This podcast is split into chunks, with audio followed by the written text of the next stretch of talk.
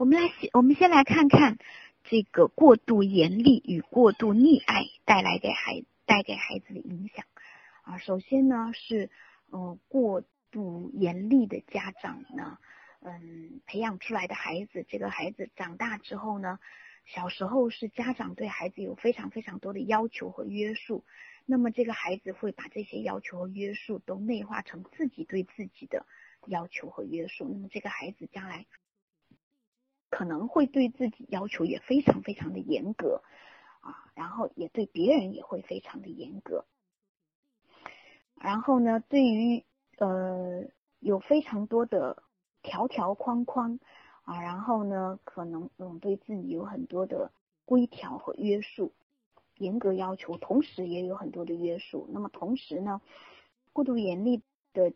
这个管教之下，孩子可能啊会非。孩子会非常啊，会不太自信啊，因为他可能没有更多的机会去感受到自己的力量，因为可能大部分的事都是你在管着，你你说了你说了算，都是你在帮他做选择，所以这个孩子可能也没有机会去为自己做选择，为自己做决定。同时，当他没有没有机会做选择，那也就意味着他不需要为自己的行为负责任啊。也有可能会不太负责任，那么，嗯，没有办法为自己做选择、做决定的话，那可能就会比较没主见，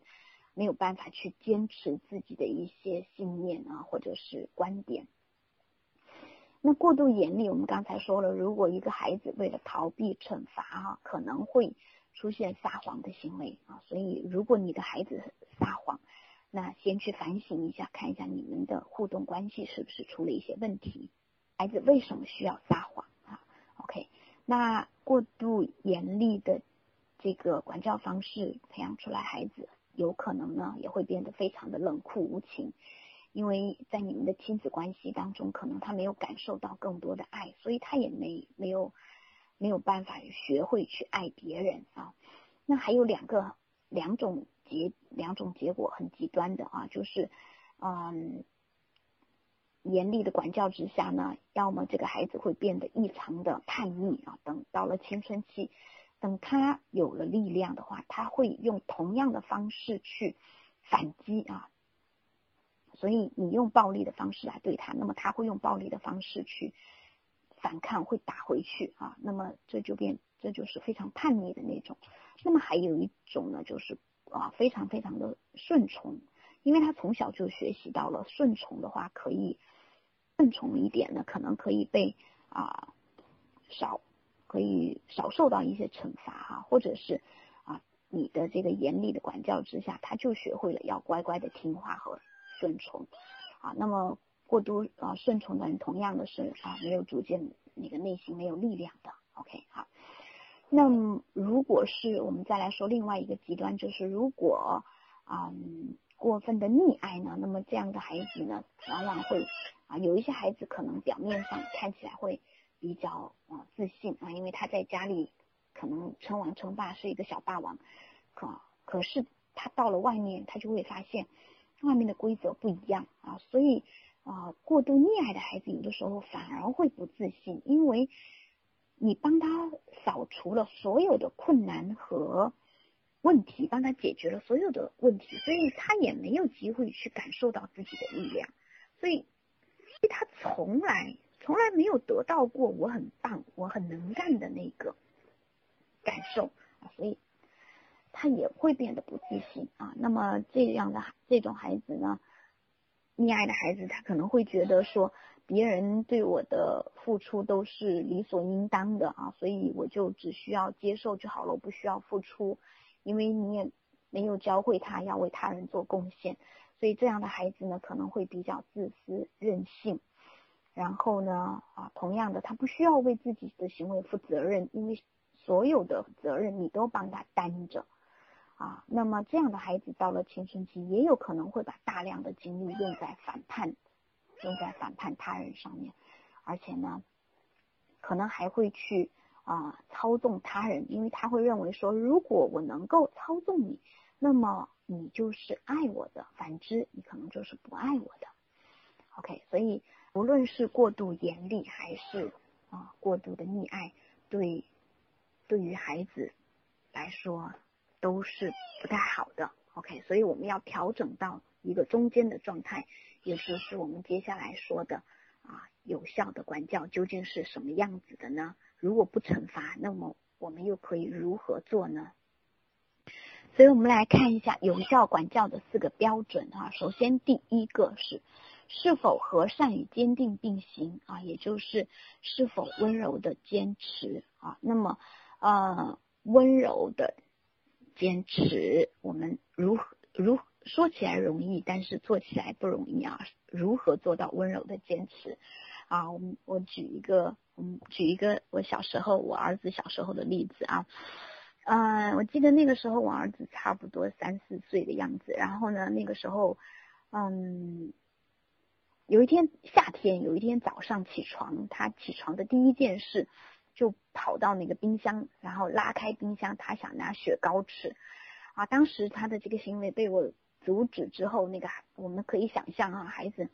的需求通常都是立刻马上要得到满足，当你告诉他不可以吃的时候。孩子非常伤心的大哭大闹，OK，所以当孩子在哭在闹的时候，首先我们自己不生气，我们的情绪不会被不啊不会被孩子激怒啊，OK，啊我们要理解到他说孩子哭闹是因为他很失望啊，然后嗯啊，所以当时呢我是这么说的，我说宝贝，哦妈妈知道你很想很想吃雪糕，对不对啊？哦那个雪糕吃起来可。那个感觉可真好呀，又凉又爽又甜的。妈妈知道你接下现在非常想吃雪糕，那妈妈不让你吃雪糕，你觉得很失望、很伤心、很委屈，对不对啊？哦，那你觉得很伤心、很委屈，那你可以哭一哭，没关系。哦，可是早上起床真的不可以吃雪糕哦。OK。所以温柔的坚持就是，首先啊，温柔就是我们不批评、不指责，啊，不惩罚，然后呢，你自己的情绪是平和的。那么那个坚持就是你要去坚持你的原则和底线。那个不管孩子再哭再闹、赖地打滚还是怎样，你都去坚持那个底线啊，这就叫温柔的坚持。OK，所以孩子很聪明，他会从他会。从跟你的互动当中去学习到怎样是有效的方式。如果今天他用哭用闹的方式，你就给他雪糕了，那么他就知道说，我用这样的方式，我就能够达到我的目的。那么下一次他就会继续用这样的方式。可是当今天他知道说这种方法是没用的时候，他就会知道说，哦，原来妈妈有一些原则是，嗯，妈妈有一些原则是不。是不会被我打破的啊，OK，所以我当我记得非常的清晰。第二天早上醒来，睁开眼睛的第一句话啊，我儿子嗯瘪着他的小嘴，然后带着哭腔说：“妈妈，早上起来不可以吃雪糕哦。”我说：“对呀对呀，早上起床。”啊，空肚子，你还没有吃饭，不可以吃雪糕，你吃雪糕会肚子疼哦。哦，他就记住了啊，所以看见没有，孩子很聪明啊。好，所以和善、温柔啊，是对孩子的尊重。你不不批评、不指责、不惩罚，和善不等于去取悦孩子，也不等于不让他有任何的失望啊。嗯，用语言来表达对孩子感受的理解，才是尊重孩子啊。所以，我们首先要学会去尊重孩子的感受。你能够尊重他的感受，他才会来尊重你的感受。所以，感受是感受，行为是行为。他赖着要吃雪糕的行为是满地打滚啊，那个是不对的。可是，我能够理解他的伤心和失望。OK。那么，坚定呢，是尊重你自己。尊重情境的需要，尊重那个原则和底线，啊，所以坚定呢不等于惩罚，也不等于说教，也不是在控制孩子。那么在这个嗯，而是引导孩子能够参与到自我管理的这个队列当中来。当我们在这个嗯管理孩子的时候呢，不是我单方面的父母在管理孩子，而是让孩子一起来管理自己，让孩子参与到制定和实施的他你的他的一些这个限制或者是一些规则，制定规则的时候，让孩子参与进来。我们相信我们的孩子能够啊经得起这些挫折，并且培养出。对自己的信心，所以这个温柔的坚持是尊重孩子，也是尊重我们自己。所以我们再回来，我们刚才说的有效管教的四个标准，刚才第一个是你是你是不是能够做到温柔的坚持啊？第二个是。是否有助于孩子感受到归属感和价值感啊？这个就是我们刚才说的，那个归属感和价值感对孩子来说非常非常的重要。我们说的每一句话，我们是在帮助孩子积累价值感，是让他体会到归属感，还是在伤害孩子，还是在把孩子从我们身边推开？OK，所以我们的。我们跟孩子的互动，是不是能够成为我们和孩子的心灵的纽带，让我们和孩子的关系更加的亲密？这也是一，这也是啊，这是第二个标准。OK，那么第三个标准就是我们刚才说的，是否长期有效啊？我们我们一开始就说了，惩罚看起来立竿见影，但是只是在短期内有效，但是长期呢？带来的是负面的效果啊，而我们今天学会到的啊，用我们用这个不惩罚的方式来管教孩子，那么这个呢是长期有效的，而且更重要的是，我们在陪伴孩子成长的过程中，我们教给了孩子有价值的社会技能和生活技能，培养孩子的优良品质。这些品质分是什么呢？我们来看尊重他人。首先，我们尊重我们的孩子，我们的孩子就会从我们这里学到如何去尊重我们，并且尊重他身边的人。我们关心孩子的感受，我们支持孩子的感受，我们理解孩子的感受，那么孩子也能够从这里学会到如何去关心他人，如何去理解和同理他人。啊，当孩子有机会跟我们一起去面对错误，一起去解决问题的时候，那么孩子就感能够感受到自己的力量，并且善于并且学会解决问题的方式，而且孩子乐于敢于去承担责任啊，因为犯错误的时候有你站在他的身边，跟他一起去。面对那个过失，所以孩子学会的是犯错之后勇于去弥补过失、承担责任啊，并且我们刚才说了，嗯，提供一些机会，让孩子有机会为他人做贡献，所以这个孩子呢，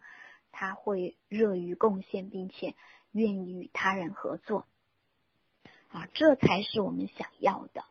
啊。通常我们其实。我们需要的不是一个听话的孩子啊！如果你擅长用批评、指责和惩罚的话，那么我想你充其量可能只能培养出一个听话的乖孩子。可是我们可能并我们可能我们需要的并不是一个听话的啊事事顺从的乖孩子，而是一个能够明辨是非，并且能够为自己的行为负责任的啊这样的一个孩子。所以呢，我们提倡的这个嗯不惩罚的管教，是以相互尊重为基础的。我们尊重我们的孩子，并且呢，在孩子自我控制的基础上，也就是让孩子学会自我管理、自律啊，培养孩子的各项生活技能。我们刚才说了，培养他的优良品质和啊各种各种技能。当孩子学着做一名对家庭、对班级、对社会有贡献的成员的时候，他们就会成为一个有健康自我概念的高效的决策者。啊，所以我们刚才也说了好多很多遍，就是我们说的每一句话，我们每一个眼神、每一个动作，我们跟孩子的每一次互动。都决定我们是在帮助孩子建构健康的人格，还是在摧毁孩子的人格。我这样做是在给予孩子力量，还是在挫伤孩子？啊，这个真的是我们父母的责任。OK，那嗯，我举一个例子哈，我嗯，我的一个朋友有一天打电话，气急败坏的跟我说，啊，说非常非常的生气，说发生了一件很严重的事，他。他他儿子呢五年级啊，平时一直是一个还蛮听话的孩子。然后呢啊，他那天打电话来是说，他说我儿子，我居然我昨天晚上发现他躲在被窝里面偷偷的玩手机，被我发现了。他说也不知道已经偷玩了多久。总之呢，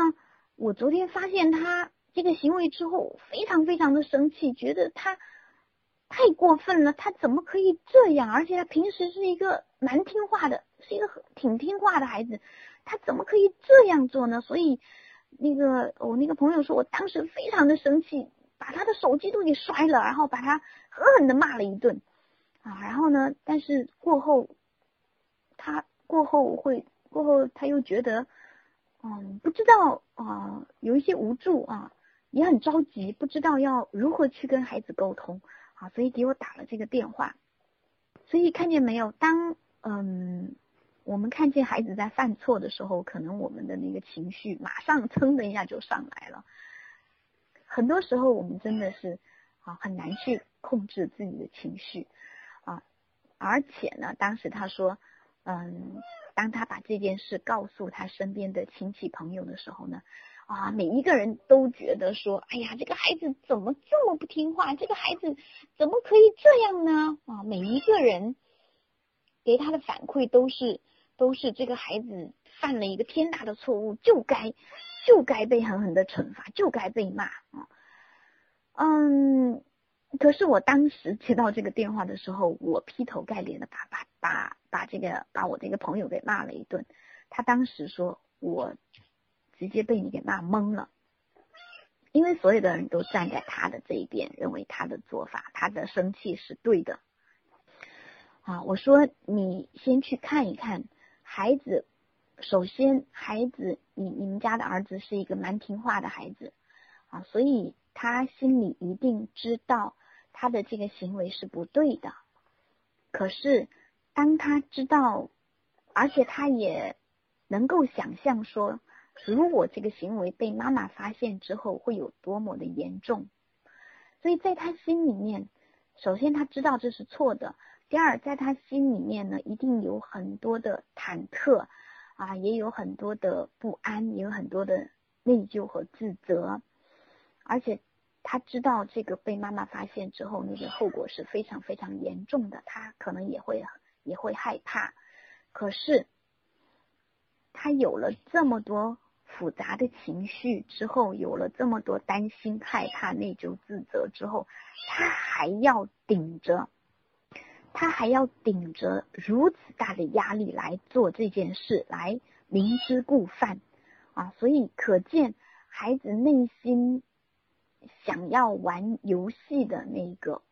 动力，已经远远的超过了他对惩罚的恐惧啊！所以你去看一看，说。这个孩子为什么会那么想要玩游戏？那么是不是你们之间的亲子关系出了一些问题，或者是是不是你对孩子的这个约束太多了、太严厉了啊？或者是给啊这个孩子玩游戏的时间确实是太少太少了，确实是不够的。所以你能不能够去跟孩子去啊做一个这个平等的沟通，去了解一下孩子内心的想法啊？当然，这个呃这个孩子其实他并不存在这个啊沉迷于游戏的这个现象哈啊。如果是沉迷于游戏，那又另当别论了啊啊！沉迷游戏其实嗯，你我们强制让孩子。不玩游戏，就是这个，嗯，掐是掐不断的啊，就是没有办法，因为我们这个游戏成瘾，它底下有一些啊更更深的这个嗯心理的动力啊，比如说这个游戏能够给孩子价值感呢，游戏能够给孩子归属感啊，游戏能够给孩子很多的乐趣，然后游戏呢能够嗯让孩子去嗯释放情绪，释放他的攻击性啊等等等等啊。或者是还有就是你跟孩子的这个孩子的关爱，孩子从你那里得到的关爱太少，亲子关系不太好，所以这一些问题如果没有解决，我们很难把一个孩子从游戏当中拉出来啊。那他对游戏是有那个心理依赖的，所以如果没有解决这些问题，想让孩子嗯从这个沉迷游戏当中走出来是不太容易的。OK。嗯那么我们刚才举的那个例子呢，孩子并不存在这个沉迷游戏的现啊沉迷游戏的这个问题，而是玩游戏的时间可能确实是太少了一些。其实今天的孩子他不可能不玩游戏，如果一个孩子完全不玩游戏，那么他在学校会被当成异类或者是怪物，因为所有的孩子都会玩，只有他不会玩。所以游戏这个甚至是他能够去融入别的孩子啊，甚至是他嗯去获得归属感的一个渠道。所以啊，刚才我举的这个例子，就是当我们能够重新去看待孩子啊犯犯的错误啊，并且能够去跟孩子去做一个沟通，去了解孩子的需求啊，去跟他去一起商量一个孩子也能够接。接纳你也能够接受的一个啊规则啊，然后来制定一个这个适当的玩游戏的时间啊，那么孩子就不需要再偷偷的玩游戏了，嗯，并且孩子会会觉得嗯妈妈是理解我的，所以犯错的时候，我们不要总是站在孩子的对立面去指责孩子，有的时候这里面可能有我们自己的。需要负起一部分的责任。当家长啊，当家长能够去承担起这里面家长自己应该承担起的责任的时候，我们就是给孩子做了一个榜样。那么孩子也能也愿意去承担起他自己的那部分责任。好，OK 所以而且这个规则的制定，孩子是参与进来了，所以所以孩子会愿意去执行。所以我们。真的，我们身边的很多的家长，我们非常纠结于对和错啊。我们会认为说孩子做错了就必须要怎样怎样。